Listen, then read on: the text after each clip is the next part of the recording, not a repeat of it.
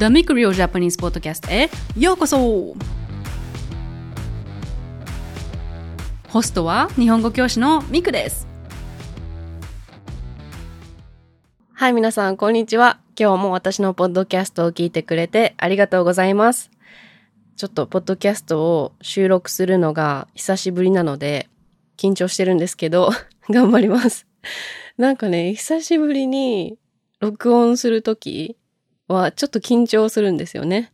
はい、どうでもいいんですけど、えっと、あ、あとね、えー先日コロナになりまして、あの、もう今日で12日目だから10日以上経ってるからもう大丈夫なんですけど鼻声なんですよ。うん、鼻声っていうのはね、まあ、この声です。鼻が詰まってる声です。はい。だからちょっといつもと声が違うと思うんですけど気にしないでください。はい。もう体調はだんだん良くなってきて大丈夫なんですけど、本当にね、コロナになった人大変でしたよね。うん。人によって症状は違うらしいんですけど、私の場合は頭痛がひどかったです。頭痛っていうのは頭の痛みがひどかったですね。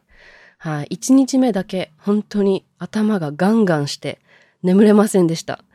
うん。まあでも今はもう大丈夫なので、これから頑張って働きたいと思います。はい。はい。じゃあ、あの、前置きはこれぐらいにして本題に入りたいと思います。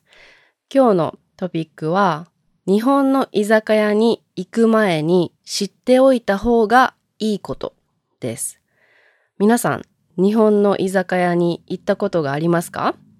日本に住んでいる人は、もうこれから私が話すことを知ってると思うんですけど、まあこれから日本に来る人とか、まだ居酒屋に行ったことがない人のために、このポッドキャストを作りたいと思いました。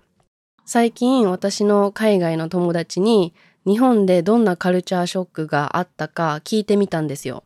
で、あの、これについて話してくれた人がいたので、今日はもしかしたら皆さんにとってもカルチャーショックなんじゃないかなと思って、これについて話したいと思いました。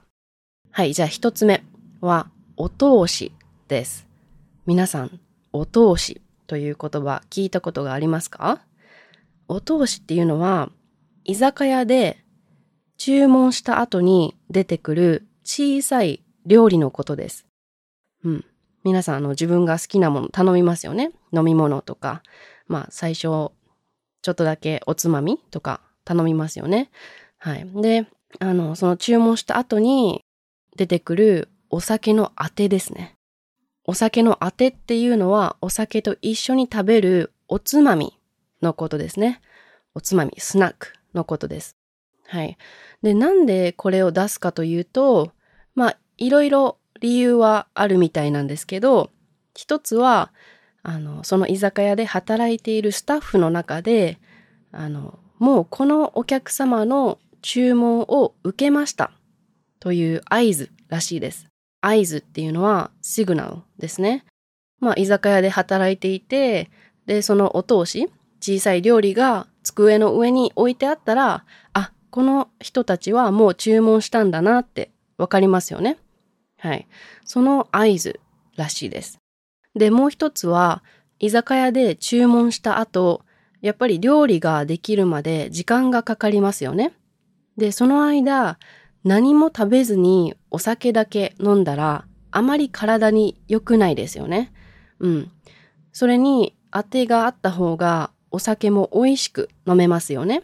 だからお客様から注文を受けた後にお酒だけ出すんじゃなくてこのお通しを一緒に出します。で、このお通しは基本的にはサービスじゃなくてお金がかかります。だいたい平均300円から500円ぐらいかな。うんまあ、そんなに高くないんですけどお金がかかります。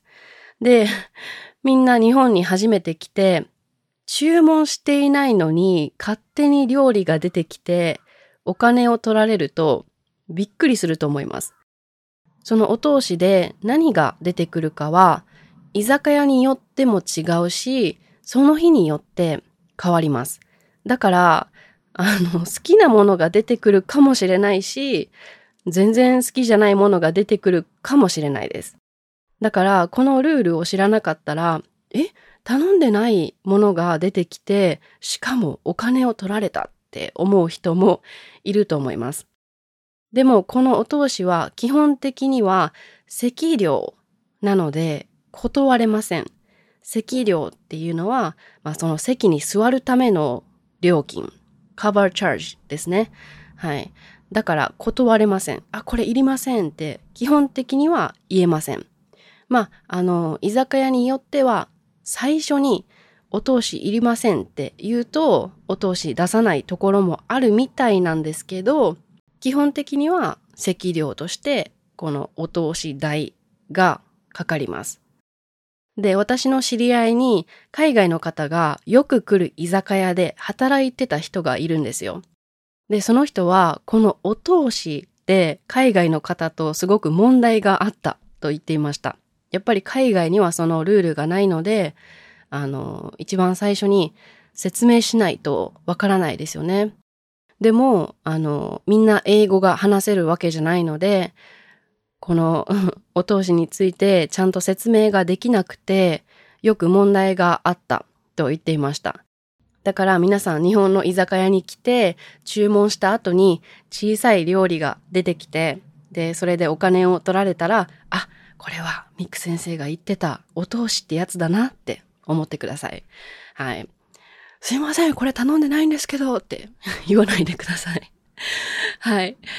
じゃあ次、二つ目のポイントは、居酒屋ではみんなと料理をシェアします。はい。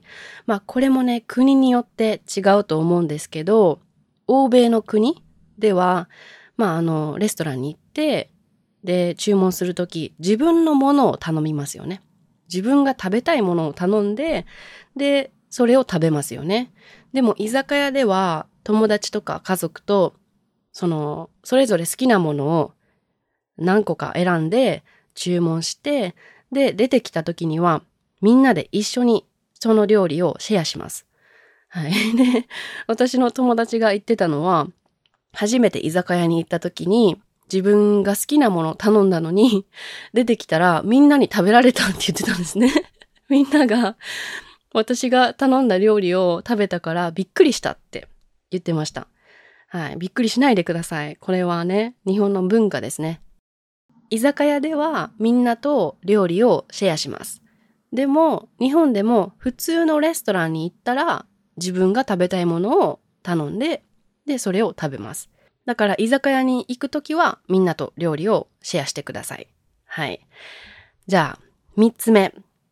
これはね、居酒屋だけじゃなくて、日本であの、食事してる時に気をつけてほしいことなんですけど、橋渡ししないようにしてください。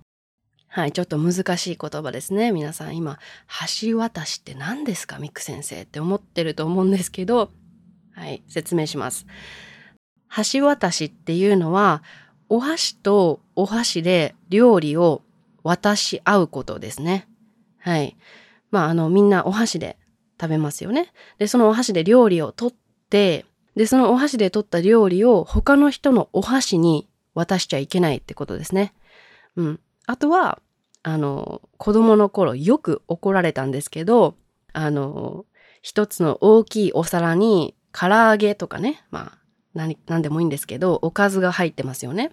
で、その唐揚げの中にもすごく美味しそうな唐揚げがあるじゃないですか。ね、あの、大きいとか、ね、美味しそうに見える唐揚げがあるじゃないですか。で、その唐揚げを私のお兄ちゃんが取ろうとしてるとするじゃないですか。で、それを私がお箸で取りに行ったら、お箸とお箸しちゃダメって怒られました。うん、お箸とお箸で一緒に同じおかずを取っちゃダメって言われました。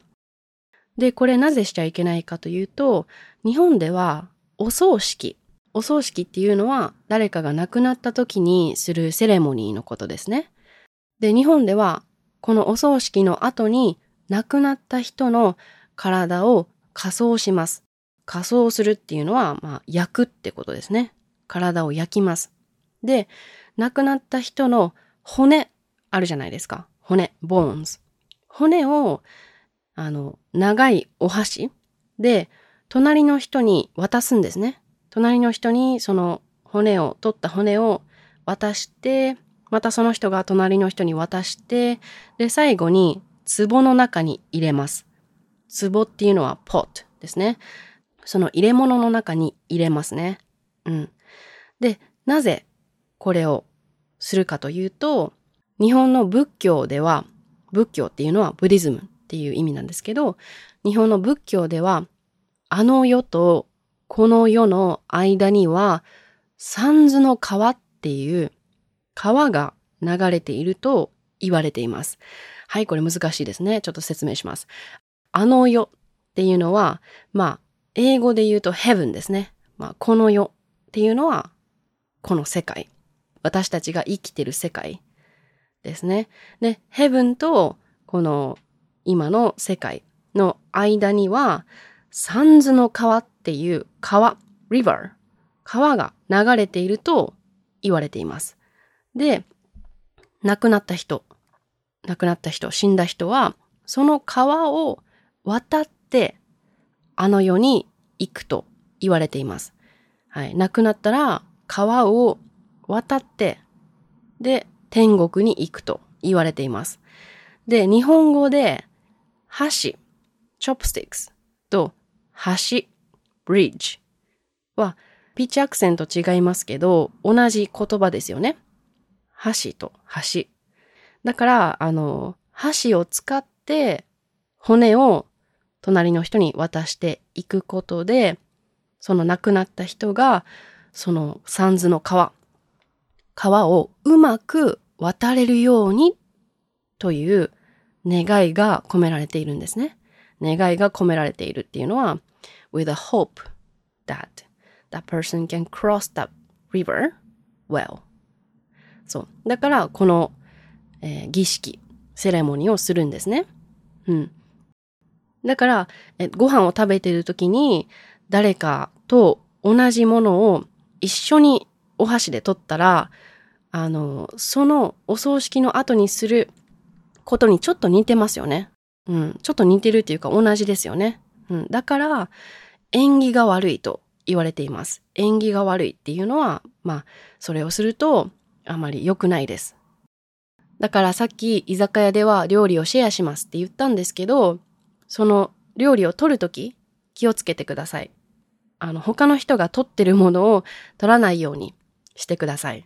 あとは、お箸で自分が取ったものを誰かのお箸に渡さないようにしてください。これは日本では、えっ、と、しちゃいけないと言われています。私ね、これ子供の頃よくお母さんに怒られました。っていうのは、あの、お兄ちゃんがね、美味しそうな唐揚げ取った時に取りたくなるじゃないですか。これしちゃいけないと怒られました。はい。だから、えー、誰かと料理をシェアするとき、これ気をつけてくださいね。はい。ちょっと難しかったかな？わかったかな？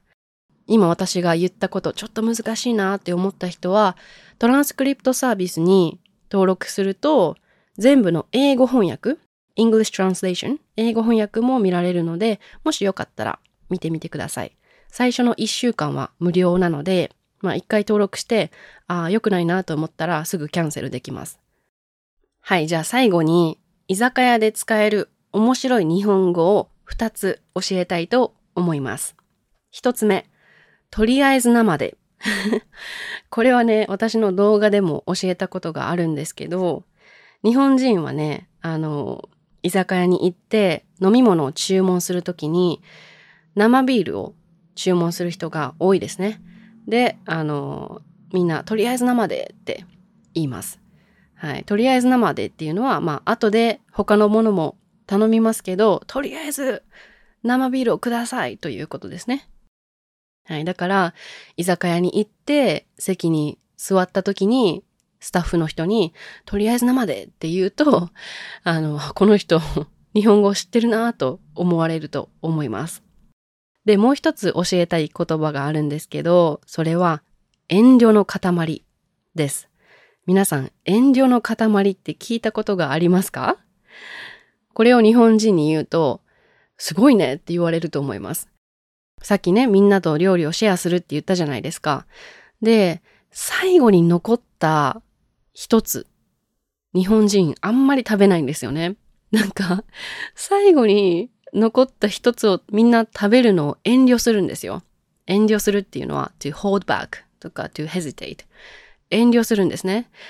だから、あの、最後にね、お皿の上に一つ残るんですよ。うん。まあ、唐揚げだったら最後一つ唐揚げが残るんですよね。で、それ誰も取らないんですよね。それのことを遠慮の塊。まあ、英語に翻訳すると、a piece of hesitation と言いますね。はい。まあ、この言葉は居酒屋だけじゃなくて、みんなで料理を食べてる時にも使えますね。料理だけじゃなくて、例えばお菓子を食べてる時に最後の一つお菓子が残ってるのも、これも遠慮の塊です。